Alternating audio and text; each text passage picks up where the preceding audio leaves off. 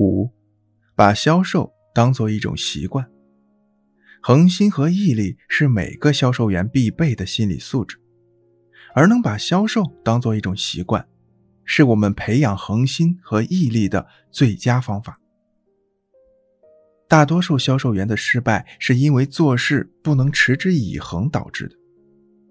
即使你的能力很强，即使你极具销售的天赋，如果没有恒心和毅力，也会缺少支撑心理动力的杠杆。把销售当做一种习惯，我们才会慢慢从工作中体会到快乐，产生归属感，也才能在日积月累的习惯中获得更多的经验和客户资源。要做到把销售当做一种习惯，需要注意：平时积累，书到用时方恨少。只有平时多积累，为日后全面的分析做好充分的准备，才能在突发情况下轻松应对，减少中途放弃的几率。另外，要储备大量的客户资源，只要是有产品需要的人，就努力把它争取为我们的准客户。要善于思考，学而不思则罔，有头脑才会有策略，有所作为才会有进步。销售不是蛮干。当大家销售同样的产品，面对同样的客户时，讲究方法和策略就会略胜一筹。五，积极乐观的面对挫折。销售是一项极具挑战的工作，销售员除了要具备专业知识和技能外，还要拥有良好的心理素质。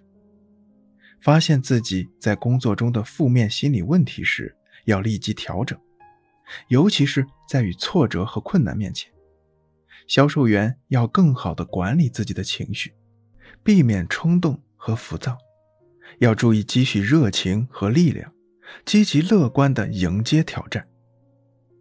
销售是销售员与客户之间的一场心与心的博弈，销售员只有具备强大的心理后盾。才能披荆斩棘，战胜销售过程中的一切艰难险阻。一九八一年，年仅二十六岁的美国青年弗莱克爬上纽约帝国大厦顶层，然后纵身一跃，坠地身亡。六年前，年仅二十岁的弗莱克因为家境贫寒，父母无力供他继续上学，不得不从新墨西哥大学退学来纽约创业。他先在一家商场打工，然后当上了商场主管。他立志要打造一家纽约最大的百货商场，让父母过上好日子。六年后，他真的创建了纽约最大的弗莱克百货商场。他曾经被媒体报道为最有潜力的年轻富翁。就在人们还在津津有味地谈论并羡慕着成功后的弗莱克的时候，一场前所未有的金融风暴席卷美国，弗莱克的公司不得不被迫接受破产。谁也没有想到，弗莱克会选择以跳楼的方式来结束自己的生命。无独有偶，一个与弗莱克同龄的年轻人乔布斯，从小成为孤儿，缺乏关怀和教养，性情如野马般暴躁。经常在学校打架闹事，以至于被所在的大学劝退。一九七五年，退学后的乔布斯在自己二十岁的生日那天，几乎跟弗莱克同时来到纽约创业，只不过他瞄准的不是商场，而是电脑。也是六年后，乔布斯成了苹果电脑公司的首席执行官。个人资产达到了数千万美元。虽然比不上弗莱克，但也是一位名副其实的富翁。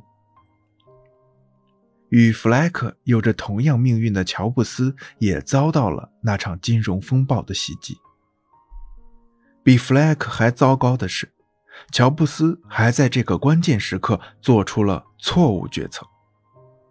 结果，乔布斯不但破产了。还被苹果公司扫地出门。但是，流落街头的乔布斯没有像弗莱克那样爬上帝国大厦的顶层去跳楼，而是躲在天桥底下，一边啃着冷硬的面包，喝着自来水，一边想着如何让苹果公司起死回生。通过一年的时间，乔布斯终于被苹果公司重新聘请为首席执行官，从此走上了一条光芒四射的人生之路。谁也不曾想到，这个曾经的孤儿，大学退学学生乔布斯，成为了新经济时代美国《时代》杂志封面的常客。这对全美和全世界的青年都是一个鼓舞。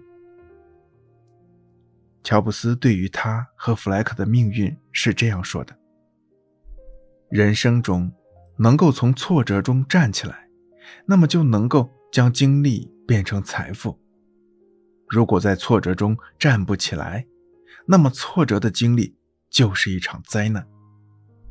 选择灾难还是财富，完全取决于你面对挫折的态度。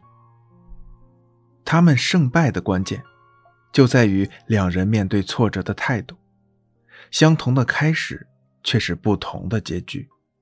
各种原因的确值得我们借鉴与深思。